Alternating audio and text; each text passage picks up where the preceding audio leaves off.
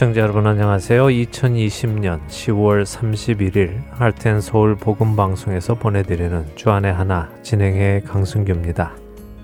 지난 한 주도 주님을 더 깊이 사랑하게 되어 주님께 더 가까이 가신 여러분 되셨으리라 믿습니다. 얼마 전 한국의 한 교단에서는 지난 2019년에 동성애자들의 축제, 곧 퀴어 축제에 참석하여 동성애자들을 축복한 교단의 한 목사에게 정직 2년이라는 징계를 내렸습니다. 이와 관련해서 많은 의견들이 현재 오고 가고 있는데요. 결국 교회 안에 동성애에 대한 인식이 다시 성도들 사이에 오르내리게 되었습니다. 이 의견들을 대충 정리해 보면 크게 동성애를 인정하고 그들도 구원받는 성도로 받아들이자 하는 측과 동성애는 죄이기에 그들을 받아들일 수 없다는 측으로 팽팽히 맞서고 있습니다. 특이한 것은 시간이 갈수록 점점 동성애를 인정하자는 교회 관련자들이 늘어나고 있음을 볼 수 있다는 것입니다. 한 기독교 단체에서는 이번에 징계를 내린 교단을 향해 2000년 전에 예수에게 사형을 선고하여 죽음에 이르게 한 예루살렘 성전의 권력자들의 모습과 같다며 이번 징계를 내린 교단을 비판하고 동성애자를 축복한 목사를 지지한다고 성명을 내기도 했습니다. 전에는 목사나 전도사가 개인적으로 이런 성명을 내었었는데 이제는 기독교 단체가 단체의 이름으로 이런 성명을 내는 것을 보면 그만큼 동성애를 지지하는 것이 교회 안에 예전보다 더 깊이 들어와 있다는 것을 알 수 있는 것입니다. 이런 즈음 한 신문에 자신을 동성애자 신학생이라고 밝히며 이번 사건에 대한 자신의 생각을 적은 기사를 하나 보게 되었는데요. 우리 시대의 신앙의 모습을 보는 것 같아 마음이 편치 않았습니다. 첫 찬양 함께 하신 후에 말씀 나누겠습니다.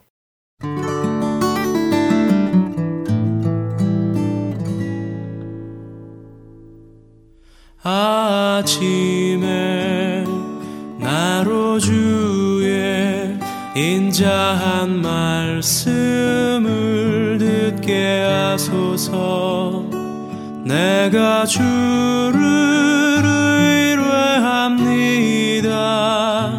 나의 다닐 길을 인도하소서. 아침에 나로 주의 인자한 말씀을 듣게 하소서. 내가 주를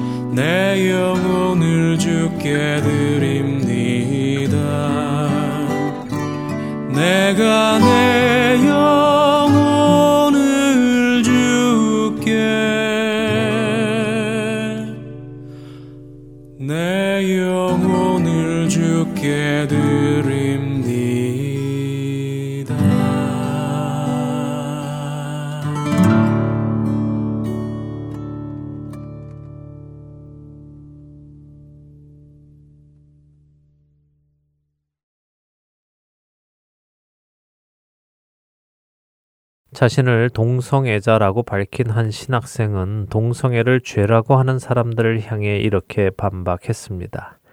동성애의 심판과 정죄의 칼날을 들이대고 있는 분들에게 묻고 싶습니다. 하나님의 뜻을 따라 선량하게 살아보려고 노력하는 저의 평범한 일상이 어째서 징계의 대상입니까? 성경에 죄라고 기록되어서 그렇다는 분들에게 묻겠습니다. 여러분이 동성애를 정죄하는 구실로 삼고 있는 레위기는 누구든지 남의 아내와 가늠하는 자, 곧 그의 이웃의 아내와 간음하는 자는 그 간부와 음부를 반드시 죽일지니라 하는 구절도 있는데 여러분은 교단에 늘 존재해온 수많은 성범죄 목사들과 성도들을 다 죽이셨습니까? 레위기는 또 남자나 여자가 접신하거나 박수무당이 되거든 반드시 죽일지니라는 구절도 있는데 그렇다면 이 땅의 무속인들을 다 죽여야 합니까? 레위기는 맹인이나 다리 저는 자나 코가 불완전한 자나 지체가 더한 자나 발 부러진 자나 손 부러진 자 등은 재단에 가까이 하지 못할지니 이는 그가 흠이 있음이니라라고 하시는데 그렇다면 장애인 분들은 교회에 발을 들일 수 없다고 주장하시려는지요. 어떠십니까, 여러분? 여러분은 누군가가 이렇게 성경의 말씀을 근거로 동성애를 더 이상 죄라고 정죄해서는 안 되며 동성애를 죄라고 정죄하려면 성경에 나와 있는 다른 죄들도 다 죄라고 정죄해야 한다고 주장을 한다면 어떻게 대응하시겠습니까?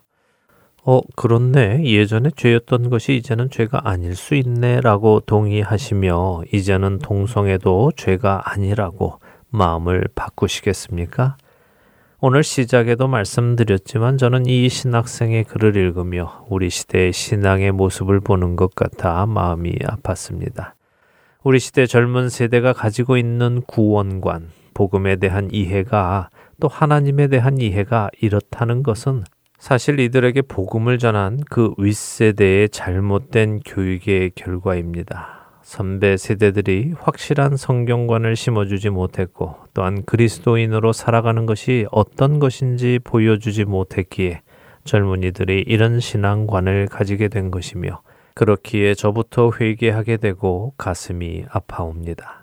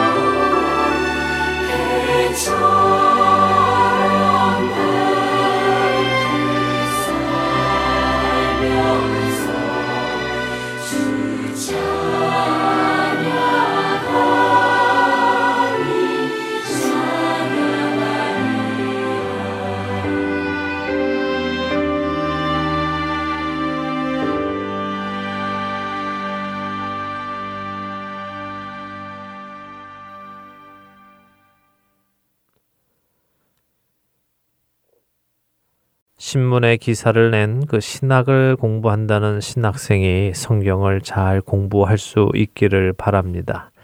우리가 먼저 알 것은 이것입니다. 하나님께서 성경을 통해 말씀하실 때 그 말씀은 대부분이 하나님의 백성을 향한 말씀이라는 것입니다. 세상 모든 사람에게 하시는 말씀도 있지만 하나님께서 택하신 하나님의 자녀들에게만 하시는 말씀도 있지요. 또한 그 말씀을 더 세분화하여 보면 하나님의 백성 중에서도 재단을 섬기는 레위인들, 그 중에서도 제사장들에게만 하시는 말씀도 있습니다. 레위기에 근거해서 동성애를 죄라고 정죄하는 사람들에게 같은 레위기를 인용하며 다른 죄들도 정죄하라고 주장하던 그 신학생은 이 사실을 잘 구분하지 못한 것 같습니다. 또한 레위기 시대와 지금 시대의 차이도 구분을 하지 못하는 것 같습니다. 이것이 안타깝습니다. 레위기는 하나님의 백성, 곧 이스라엘 백성을 향해 하신 하나님의 말씀입니다. 우리로 치면 지금의 성도라고 말할 수 있겠죠. 하나님의 백성이든 성도든 그 안에 음행이 있는 것은 용납될 수 없습니다. 그것은 거룩하신 하나님의 거룩한 백성 안에 있어서는 안 되는 죄이기 때문이지요. 그래서 예나 지금이나 여전히 음행은 죄입니다. 교회가 음행한 목회자나 성도들을 치리하지 않았다고 해서 죄가 아닌 것은 아닙니다. 그것을 치리하지 않은 교회와 교단, 그리고 책임자들이 잘못한 것이지요. 그러나 그 신학생이 주장한 대로 우리 시대에도 음행한 사람들을 돌로 쳐 죽이지는 않습니다. 왜냐하면 죄를 벌하는 방법이 다르기 때문이지요. 하나님께서 레위기 당시 백성들이 죄인을 쳐 죽이도록 말씀하신 이유는 죄를 이스라엘 백성 안에 남겨두지 말 것과 백성들이 이런 심판을 보고 죄를 두려워하여 멀리하게 하시기 위함이었으며 하나님을 대신하여 백성들이 죄인을 심판하게 하시기 위함이었습니다.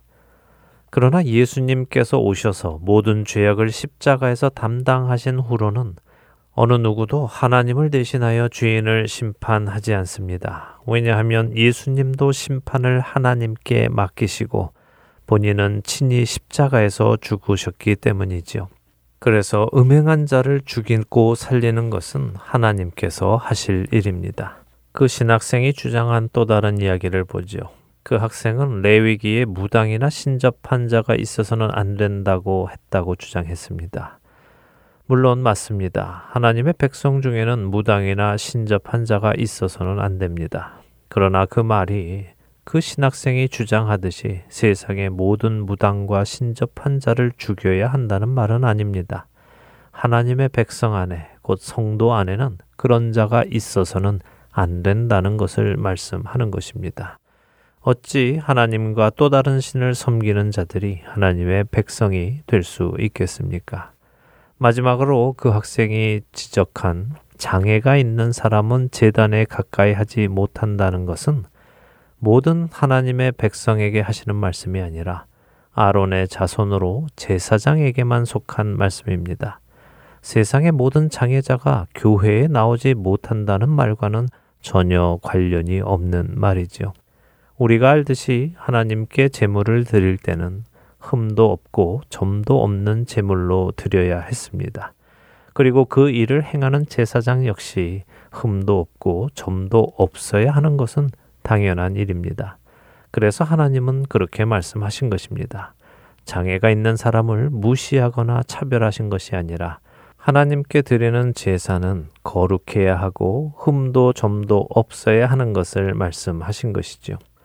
우리가 기억해야 하는 것은 제사의 의미입니다. 또한 더 중요한 것은 참된 제사는 아무 흠도 점도 죄도 없으신 우리의 대제사장 되신 예수 그리스도께서 친히 제물이 되어서 드려지심으로 이제 우리 모두가 하나님 앞에 나아갈 수 있게 되었다는 사실입니다.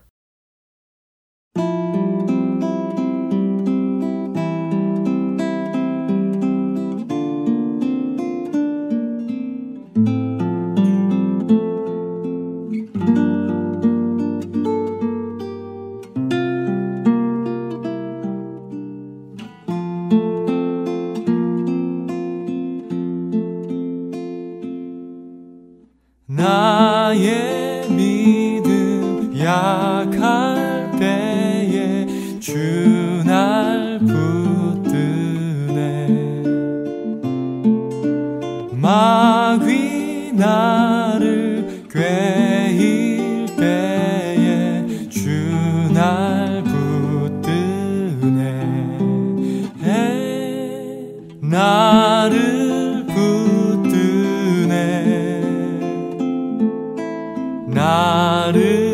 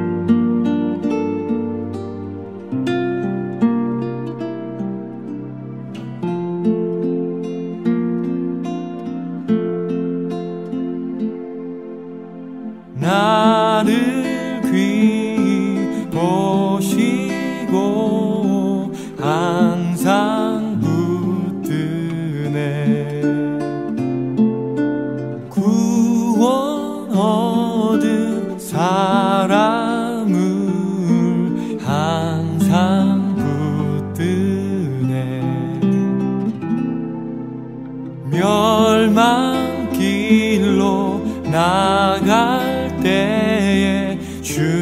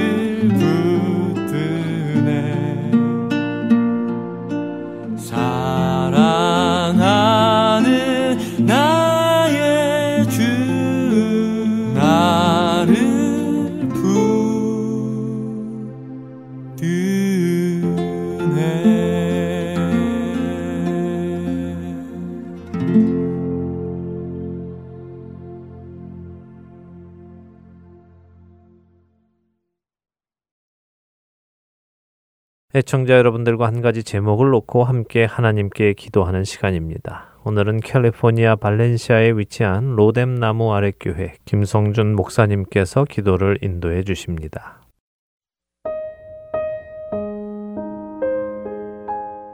하트앤 서울 복음 방송 애청자 여러분 안녕하세요.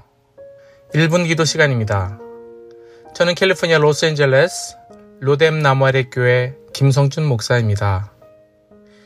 이제 얼마 후면 저희가 살고 있는 이 미국의 대통령을 비롯한 지도자를 뽑는 선거가 있습니다.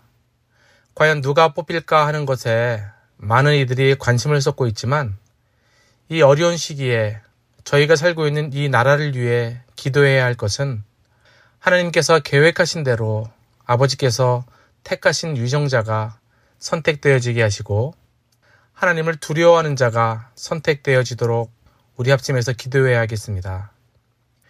이번에 선택되어지는 정치 지도자들이 이 나라를 지혜롭게 이 코비드 19 상황에서도 이 나라를 하나님의 뜻대로 말씀대로 잘 이끌어갈 수 있도록 기도해 주시기를 부탁드립니다. 많은 문제들이 우리 앞에 놓여 있습니다. 전염병의 문제, 경제적인 문제, 인종 갈등의 문제, 인권의 문제, 또한 인간의 죄악으로 말미암은 많은 문제들이 우리 앞에 있습니다. 우리는 오로지 주님만이 이 땅의 문제들을 완벽히 해결하실 수 있는 분이시라는 것을 믿는 사람들입니다. 우리 이 시간 함께 기도할 때 이번에 뽑힐 위정자들을 통하여 하나님의 공의가 이 땅에 드러나는 역사가 일어나게 하여 주시옵소서. 이 천교도의 나라 미국에 이런 정치인들이 뽑히게 하여 주시옵소서. 이렇게 한번 한 목소리로 기도하겠습니다. 다 함께 기도하겠습니다.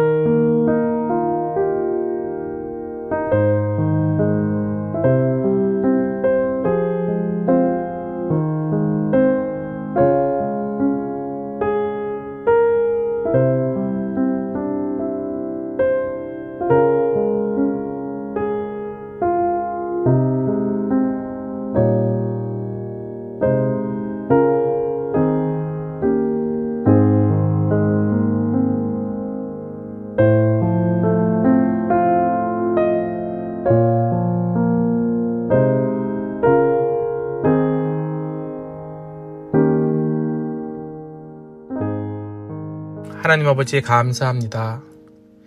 미국을 세우시고 이끄시고 보호하여 주심을 또한 사랑하시되 끝까지 사랑하시고 붙드심을 감사합니다. 청교자들이 건너와 하나님의 말씀으로 세워진 이 땅, 미국이 지금 하나님의 말씀이 무너지고 하나님의 법을 반대하며 죄악을 일삼고 있습니다. 이것이 어디서부터 잘못되었고 무엇부터 고쳐나가야 할지 저희로 바로 알게 하시고 고쳐나갈 수 있도록 지혜를 허락하여 주시옵소서. 먼저 믿는 저희들이 주님 앞에 겸비하여 무릎 꿇고 회개하며 부르짖게 하시고 하나님의 통치와 공의를 인정하게 하여 주시옵소서. 이 땅을 다스리고 있는 위정자들을 붙드셔서 저들이 올바른 정치, 하나님을 두려워하는 정치를 하게 저들을 인도하여 주시옵소서. 주님이 주시는 평안만이 이 문제를 해결할 수 있을 줄로 아는데 주님 이 땅을 고치시고 하나님의 공의가 이 땅에 드러나게 하여 주시옵소서.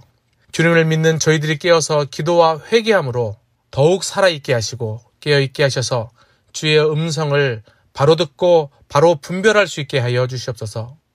특별히 이 시간 기도할 것은 11월에 있는 선거를 통해 대통령과 공직자들을 뽑게 될 텐데 하나님을 두려워하는 위정자가 세워지게 하여 주시옵소서. 주님, 저희가 살고 있는 이 땅 미국을 불쌍히 여겨 주시옵소서. 또한 이 땅의 그리스도인들과 교회들이 언제나 주 예수 그리스도의 이름만을 선포하며 나아갈 수 있도록 아버지 기름 부어 주시고 주의 이름으로 강하고 담대하게 구원의 원성을 향하여 천국을 향하여 하루하루 살아갈 수 있도록 도와 주시옵소서. 감사드리며 예수님의 이름으로 간절히 기도드리옵나이다. 아멘.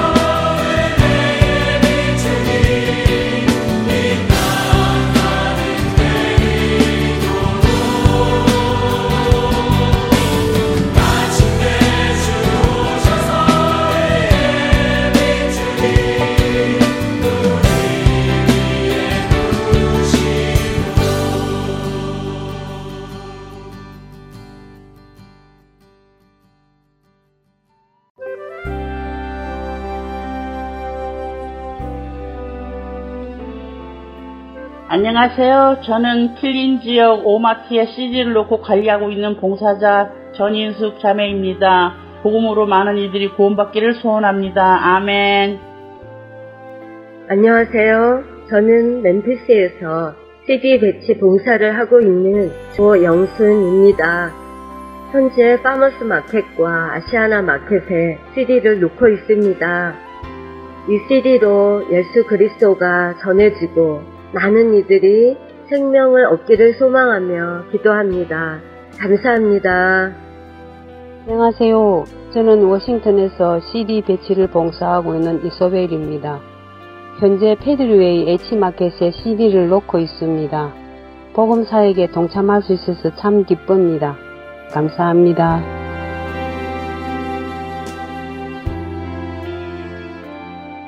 그런즉 그들이 믿지 아니하는 이를 어찌 부르리요? 듣지도 못한 이를 어찌 믿으리요? 전파하는 자가 없이 어찌 들으리요? 보내심을 받지 아니하였으면 어찌 전파하리요? 기록된 바 아름답도다. 좋은 소식을 전하는 자들의 발이여. 생명을 전하는 이 아름다운 사역에 동참하실 분은 전화번호 602-866-8999로 연락 주시기 바랍니다.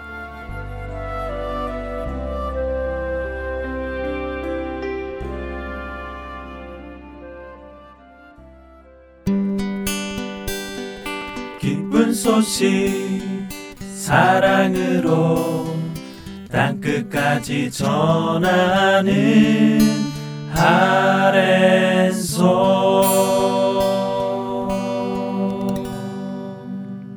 계속해서 함께 읽는 계시록으로 이어드립니다.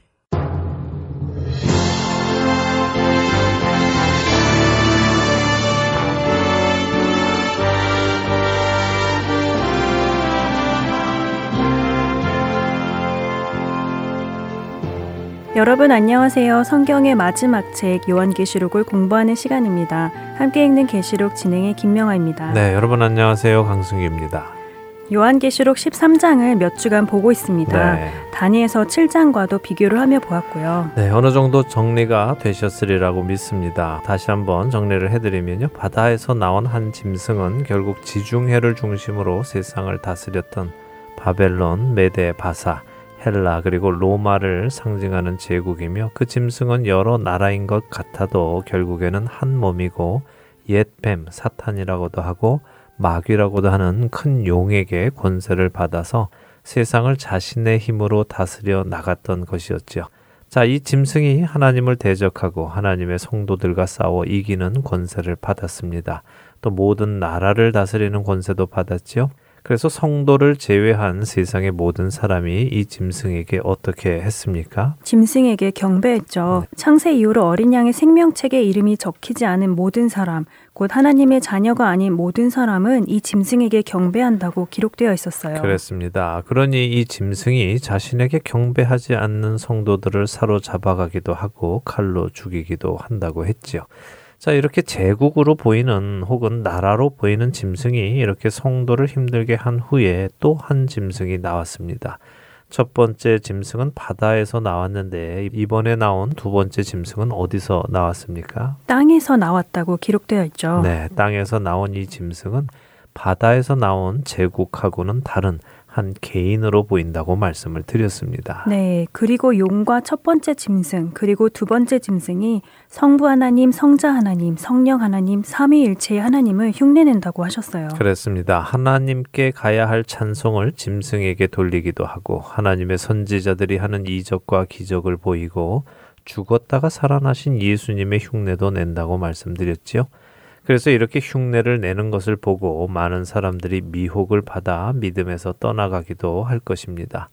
성경은 우리에게 마지막 날에 많은 사람들이 믿음에서 떠날 것을 경고하고 계십니다. 그러나 지난 시간에도 말씀드렸듯이 아무리 이런 흉내를 내며 삼위일체 하나님의 흉내를 내어도 그들이 하라는 것을 성경의 말씀에 비교하여 분별해야 된다고 말씀드렸습니다. 네, 누군가 하나님의 이름으로 와서 여러 기적과 이적을 보여도 그들이 하는 말이나 행하는 것이 하나님의 성품에 맞지 않는다면 거부하고 멀리해야 한다고 하셨어요. 네.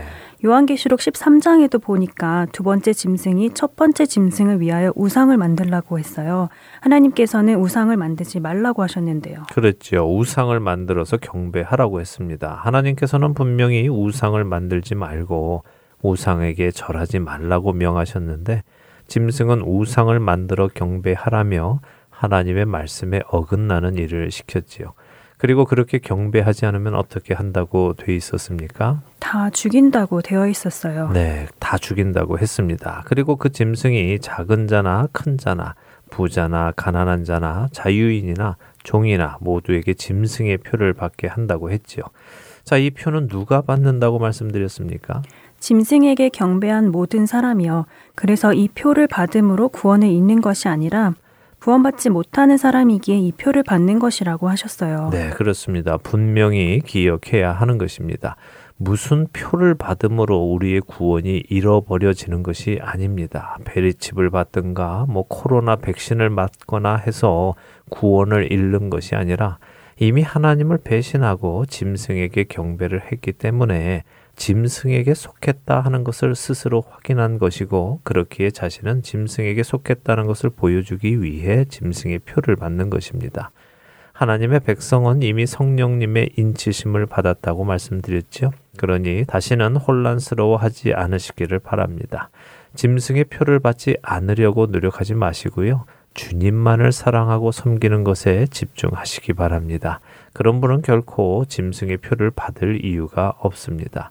자, 지난 시간 요한계시록 13장 마지막 두 절을 설명을 못 드렸는데요. 마지막 두 절 다시 읽고 마저 설명을 드리지요. 읽어 주시겠습니까?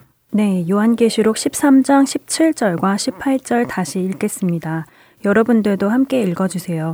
누구든지 이 표를 가진 자 외에는 매매를 못하게 하니 이 표는 곧 짐승의 이름이나 그 이름의 수라. 지혜가 여기 있으니 총명한 자는 그 짐승의 수를 세어보라. 그것은 사람의 수니 그의 수는 666이니라.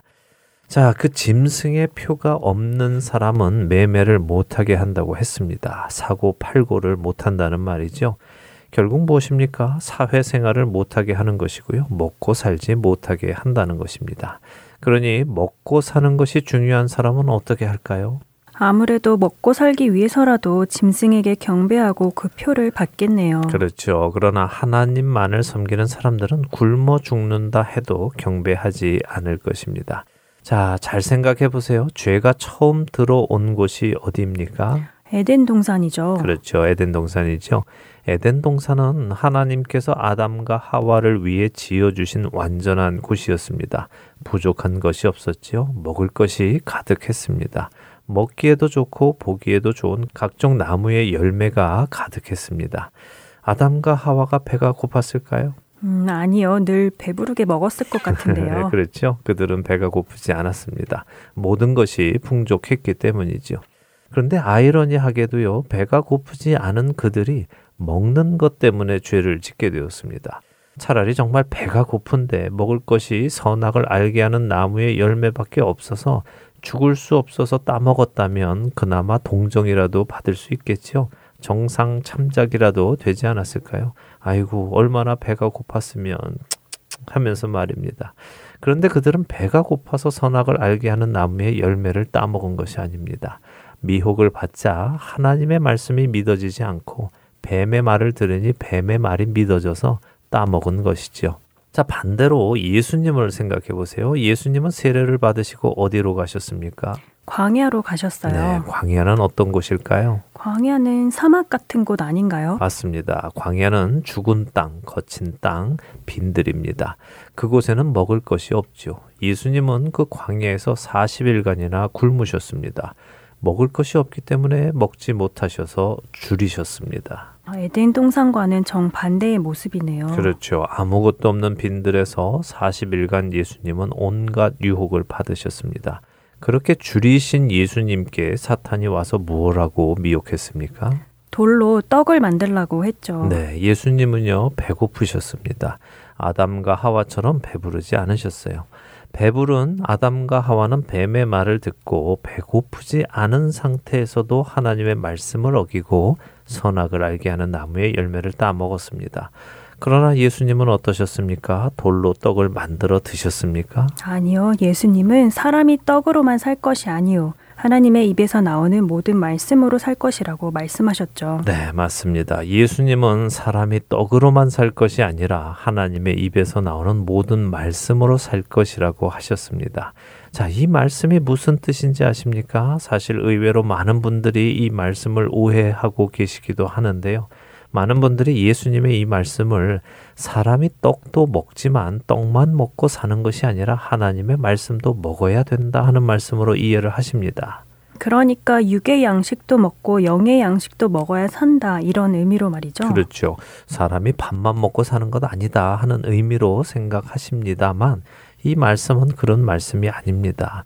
만일 그런 의미라면 이 말씀은 참 뚱딴지 같은 말입니다. 사탄이 나타나서 돌로 떡을 만들라 하니까 야, 사람이 떡만 먹고 사는 게 아니야. 하나님의 말씀으로 사는 거야. 라고 대답했다는 것인데요. 그게 지금 예수님의 상황하고 무슨 상관이 있을까요? 만일 예수님께서 매일 식사를 잘하고 계시는 중에 그랬다면은 그렇게 말씀하실 수 있습니다. 야, 사탄아, 뭐 자꾸 만들어 먹으라고 하니? 사람이 떡만 먹고 사니? 아니야. 하나님의 말씀도 먹어야 사는 거야. 이런 의미로 말씀하실 수 있지요. 그러나 지금 예수님의 말씀은 그런 상황에서 하신 말씀이 아닙니다. 40일이나 굶으셨습니다. 40일이면 인간이 음식을 먹지 않고 살 수 있는 거의 한계라고 하지요. 그래서 종종 40일 금식하고 몸이 많이 아파서 회복하지 못하는 분들도 계시고요. 심지어는 목숨을 잃는 분도 계십니다. 네, 맞아요. 저도 그런 분들의 이야기를 여러 번 들었습니다. 그런데 그러면 지금 예수님의 말씀은 무슨 뜻이죠? 사람이 밥만 먹고 사는 것이 아니다라는 말씀이 아니라면요. 네, 우리가 잘 알듯이 이 말씀은 예수님께서 신명기의 말씀을 인용하신 것이죠. 그렇죠? 음, 그렇죠. 네, 그 신명기를 한번 살펴보겠습니다. 신명기 8장 3절입니다. 한번 읽어 주세요. 네, 신명기 8장 3절입니다. 너를 낮추시며 너를 줄이게 하시며 또 너도 알지 못하며 내 조상들도 알지 못하던 만나를 내게 먹이신 것은 사람이 떡으로만 사는 것이 아니요 여호와의 입에서 나오는 모든 말씀으로 사는 줄을 내가 알게 하려 하심이니라. 네. 예수님이 인용하신 그 말씀 맞네요. 네, 그 말씀 맞습니다. 자, 그런데 이 말씀을요, 올바로 이해하려면 바로 그 앞절인 2절도 읽어봐야 하는데요. 제가 읽어드릴게요. 내 하나님 여호와께서 이 40년 동안에 내게 광야 길을 걷게 하신 것을 기억하라. 이는 너를 낮추시며 너를 시험하사 내 마음이 어떠한지 그 명령을 지키는지 지키지 않는지 알려 하심이라. 자, 이 말씀이 무슨 말씀인가 하면요. 하나님께서 광야에서 만나를 내려 주셨습니다. 그렇죠? 그런데 만나를 내려 주시며 이스라엘 백성이 하나님의 명령을 지키는지 안 지키는지를 알기 위해서 어떻게 하셨느냐. 만나를 그냥 먹는 것이 아니라 만나를 먹는 방법을 지시하셨습니다. 어떻게요? 하루에 먹을 양만 모으고 안식일 전날에는 이틀치를 모으고 하는 그 방법 말씀인가요? 네, 바로 그거죠. 하나님께서 한 사람에게 한 오멜씩 거두라고 하셨습니다. 그리고 각 가정의 사람 숫자대로 거두라고 하셨지요. 그리고는 아침까지 남겨두지 말라고 하셨습니다. 또 안식일 전날에는 두 오멜씩을 거두라고 하셨습니다. 하나님의 이 말씀을 안 지키면 어떻게 됐습니까? 많이 모아두거나 남겨둔 만나는요, 냄새가 나고 벌레가 생겨서 못 먹게 되고요. 또 안식일에 나가서 만나를 모으려고 하는 사람들은 구할 수가 없다고 했습니다. 그래서 무슨 말씀인가 하면요, 만나를 먹는 것도 그냥 먹는 것이 아니라 하나님의 말씀을 따라서 먹어야 한다는 말씀입니다. 예수님께서 지금 사탄에게 하시는 말씀은 사람이 떡만 먹고 사는 것이 아니라 하나님의 말씀도 먹어야 된다라는 말씀이 아니라요. 사람이 떡 하나를 먹어도 그냥 먹는 것이 아니라 하나님께서 하신 말씀을 따라 순종하며 먹어야 한다 하는 말씀입니다. 아, 이 말씀이 그런 말씀이었군요. 먹는 것 하나도 하나님의 말씀을 따라 먹어야 한다는 의미요. 네, 그렇습니다. 자, 다시 요한계시록 13장으로 돌아오지요. 짐승의 표가 없으면 매매를 못 합니다. 매매를 못 한다는 것은 먹고 살 수 없다는 것입니다. 그러나 먹고 살 수 없기 때문에 내가 주님을 배신하고 짐승에게 경배하고 먹고 살아남는 것이 중요한 것일까요? 아니군요. 예수님의 말씀처럼 먹는 것 하나도 하나님의 말씀을 따라 먹어야 하니까 짐승에게 경배하고 먹고 살아남는 것은 해서는 안 되는 일이군요. 맞습니다. 예수님의 말씀은 언제나 잘 기억해야 하지만요. 특별히 마지막 때에는 더욱 잘 기억해야 합니다. 누구든지 자기 목숨을 얻고자 하는 자는 잃을 것입니다. 누구든지 주님을 위해 자기 목숨을 버리는 자는 얻을 것입니다. 꼭 기억하시기 바랍니다. 자, 이제 그 말 많은 숫자 666을 나누고 오늘 시간을 마치지요. 이 666은요, 정말 많은 사람들이 들어본 숫자입니다. 네, 아마 기독교인은 물론 비기독교인들까지도 알고 있는 악마의 숫자가 아닌가 해요. 네, 그렇죠. 흔히들 악마의 숫자라고 부르죠. 이 숫자 666에 대한 해석도 정말 많이 있습니다. 특별히 이 히브리어는 참 특이한 문자라서요. 22개의 히브리 알파벳이 있는데요. 그 각 알파벳이 수를 표시하기도 합니다. 22개의 히브리 알파벳이 1, 2, 3, 4, 5, 6, 7, 8, 9, 10, 20, 30, 40, 50, 60, 70, 80, 90, 100, 200, 300, 그리고 400 이렇게 각각의 숫자를 상징합니다. 어, 영어로 치면요. A는 1, B는 2, C는 3 이런 식으로 쓰인다는 것이죠. 이해가 되시죠? 네. 그러니까 A, B, C 하면 1 더하기 2 더하기 3 해서 6이라는 말씀이죠. 맞습니다. 그래서 어떤 사람의 이름을요. 히브리어 알파벳으로 썼을 때 그 숫자의 합이 666이 나오는 사람이 바로 두 번째 짐승, 곧 땅에서 나온 짐승이다라는 것이죠.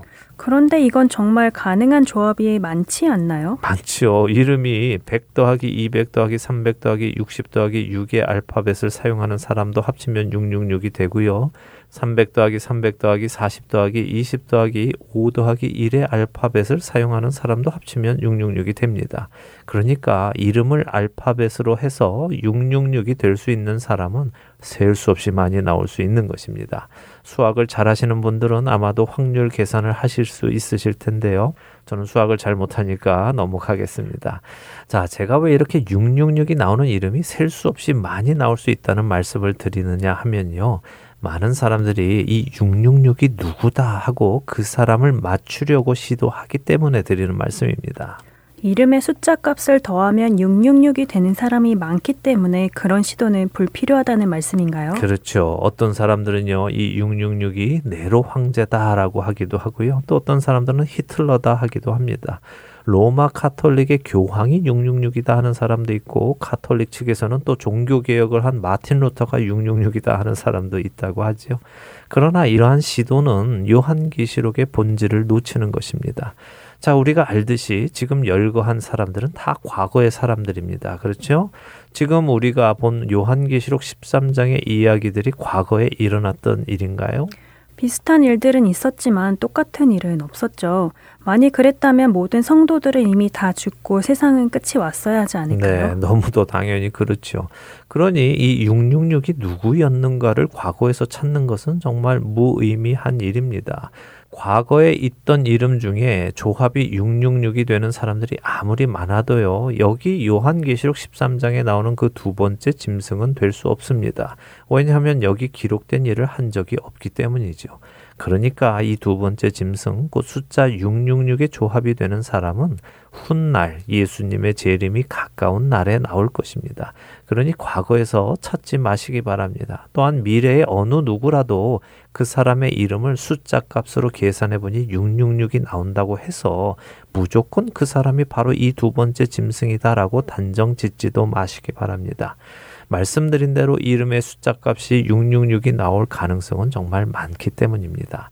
대신 이것을 보시기 바랍니다. 그 어느 누군가가 나와서 지금 우리가 읽은 13장의 내용의 일들을 한다면 그 사람의 이름을 확인해 보시면 됩니다. 만일 그 어느 누군가가 여기 적힌 대로 여러 기적을 보이며 첫 번째 짐승에게 경배하게 하고 경배하지 않은 사람을 죽이기 시작한다면 그 사람의 이름의 숫자 값을 확인해 보면 됩니다. 그러나 이것은 그리 중요한 것이 아니라 그 사람이 바로 두 번째 짐승이라는 것을 확인해 주는 것 뿐입니다. 대신 우리가 생각해 볼 것이 있습니다. 지금 13장에서 우리는 이 용과 첫 번째 짐승과 두 번째 짐승이 무슨 흉내를 내고 있는 것을 보았습니다. 그렇죠? 네. 성부, 성자, 성령, 삼위일체 하나님의 흉내를 내며 권세를 줘서 보내고 기적을 보이고 찬송을 하고 했죠. 그렇습니다. 히브리 문화에서 숫자는 여러 가지를 상징하기도 한다고 우리가 첫 시간부터 보아왔습니다. 3, 7, 12 이런 것들이죠. 7은 우리가 하나님의 숫자라고 알고 있습니다. 그런데 짐승의 숫자는 6입니다. 성부, 성자, 성령 하나님께서 각각 7을 나타내신다면 그분들의 숫자는 777이 되겠지요. 이 세 분을 흉내내는 짐승은 흉내는 내지만 결코 그분과 같을 수 없고 그 근처에만 가는 육으로 상징될 수 있겠죠. 용과 첫 번째 그리고 두 번째 짐승이 각각 육을 나타내서 하나님을 흉내내는 그들이 666일 수 있다는 말씀이군요. 그렇죠. 이들은 아무리 하나님을 흉내내도 하나님이 될 수 없습니다. 아무리 자신들이 누가 이 짐승과 같으냐 하며 짐승을 찬양해도 하나님이 될 수 없습니다. 태초에 에덴 동산에서 뱀은 하와에게 내가 선악을 알게 하는 나무의 열매를 따먹으면 하나님과 같이 될 것이다 라며 유혹했지만 아담과 하와는 결코 하나님처럼 될 수는 없었습니다. 하나님처럼 되려는 것은 마귀에게서 나오는 생각입니다. 그들은 결코 완전수 7이 될 수 없는 6일 뿐입니다. 그러니 너무 666에 집착하지 않으시기 바랍니다. 저는 이 요한계시록 13장 마지막 두 절에서 아담과 하와에게 있었던 유혹과 예수님께 있었던 유혹을 보게 됩니다. 짐승에게 경배하라고 강요하고 먹고 사는 것에 집착하게 되고 그리고 하나님과 같이 되라고 유혹했던 사탄의 유혹이 마지막 때에도 나타나는 것이죠. 이것들은 모두 육신의 정욕, 안목의 정욕, 이생의 자랑에서 오는 죄입니다. 이 죄에 빠지는 사람은 구원에 이르지 못하는 것입니다. 이것을 기억하시고 666은 집착하지 마시기 바랍니다. 네, 설명을 듣고 보니 666이 정말 별것은 아니고 마지막 때에 나타난 자가 정말 성경이 예언하신 그 자인가 아닌가를 확인해 보는 차원에서 필요한 정도네요. 네, 그렇습니다. 확인해 보는 용도로 사용하시면 되겠습니다. 자, 이렇게 해서 요한계시록 13장을 마칩니다. 마치면서 애청자 여러분들께서 두려워하거나 무슨 칩이나 코드를 받으면 안 된다고 걱정하거나 하시던 것들을 다 내려놓으시고요. 그래, 나는 이제부터 두 마음을 품지 않고 오직 주님만 사랑하고 섬기겠다 하고 결단하셨기를 바랍니다. 네, 정말 본질은 주님을 사랑하는 것이었네요. 짐승에게 경배를 하느냐 안 하느냐, 표를 받느냐 안 받느냐가 아니라요. 네, 주님을 사랑하면 당연히 짐승에게는 경배를 하지 않을 것이고요. 짐승에게 경배를 하지 않으면 표를 받을 일이 없습니다. 그러니 주님만 사랑하시기 바랍니다. 네, 한 주간도 주님만 사랑하시고 경배하시는 여러분 되시기 바라며 오늘 함께 있는 계시록 마치도록 하겠습니다. 네, 저희는 다음 주에 다시 뵙겠습니다. 안녕히 계십시오. 안녕히 계세요.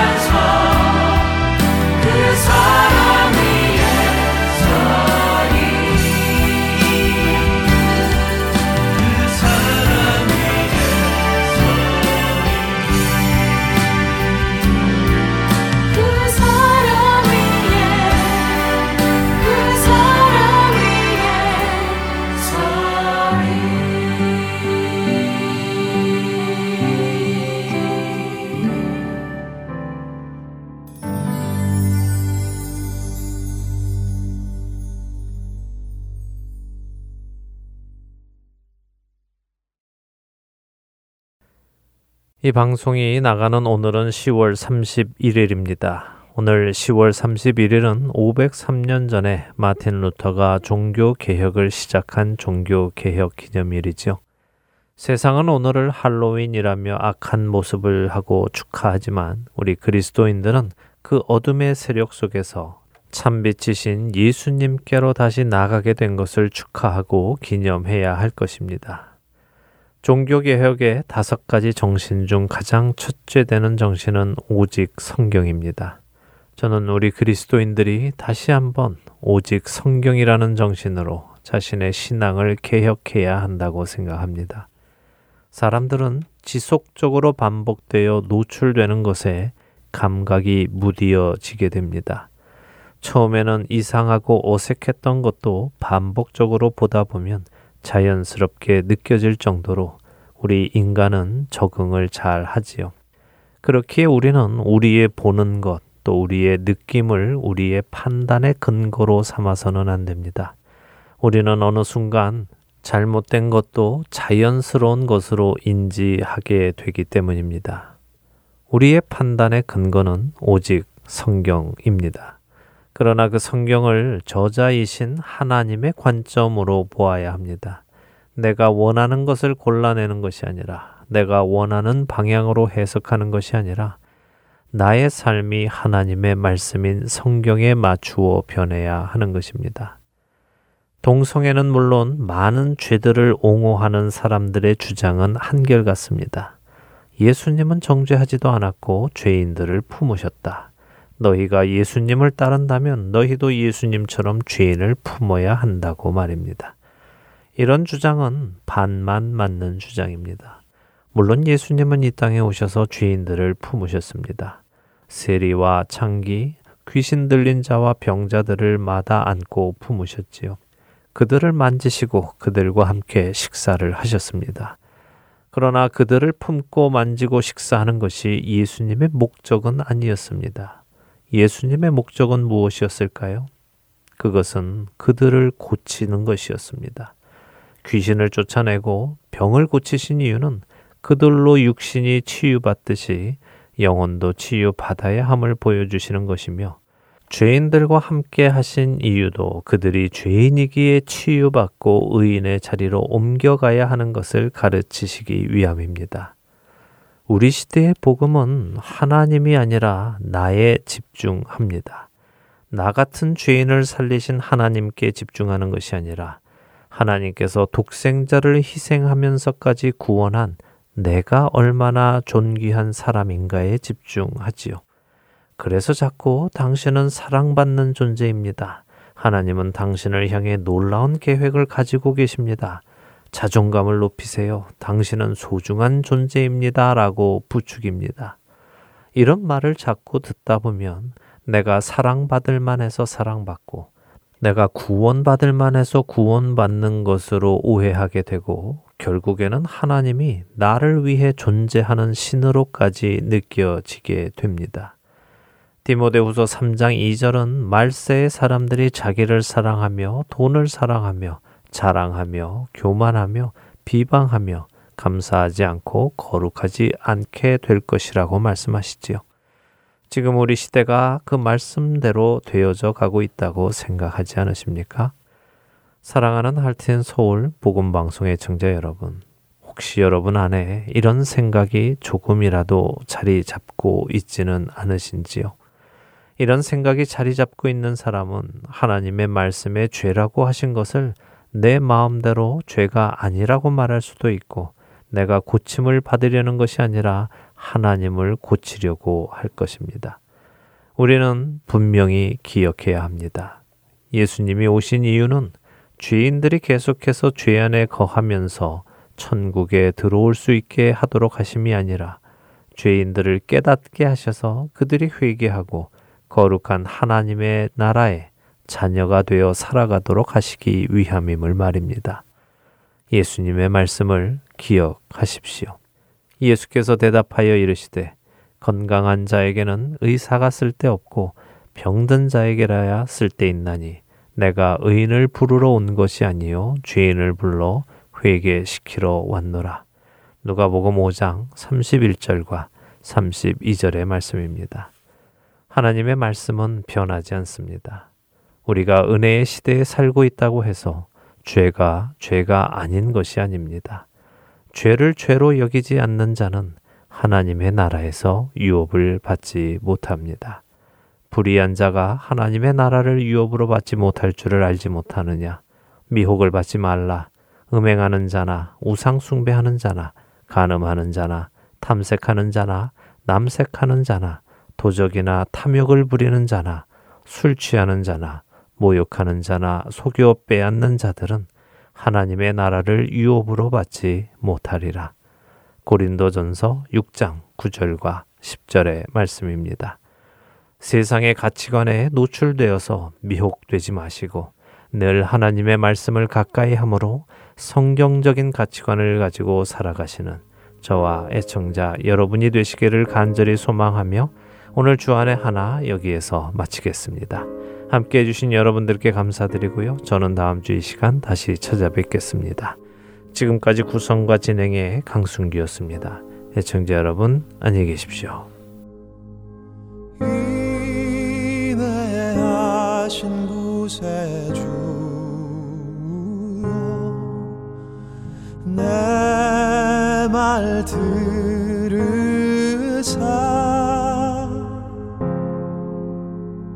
죄인 오라 하시 때에 날 부르소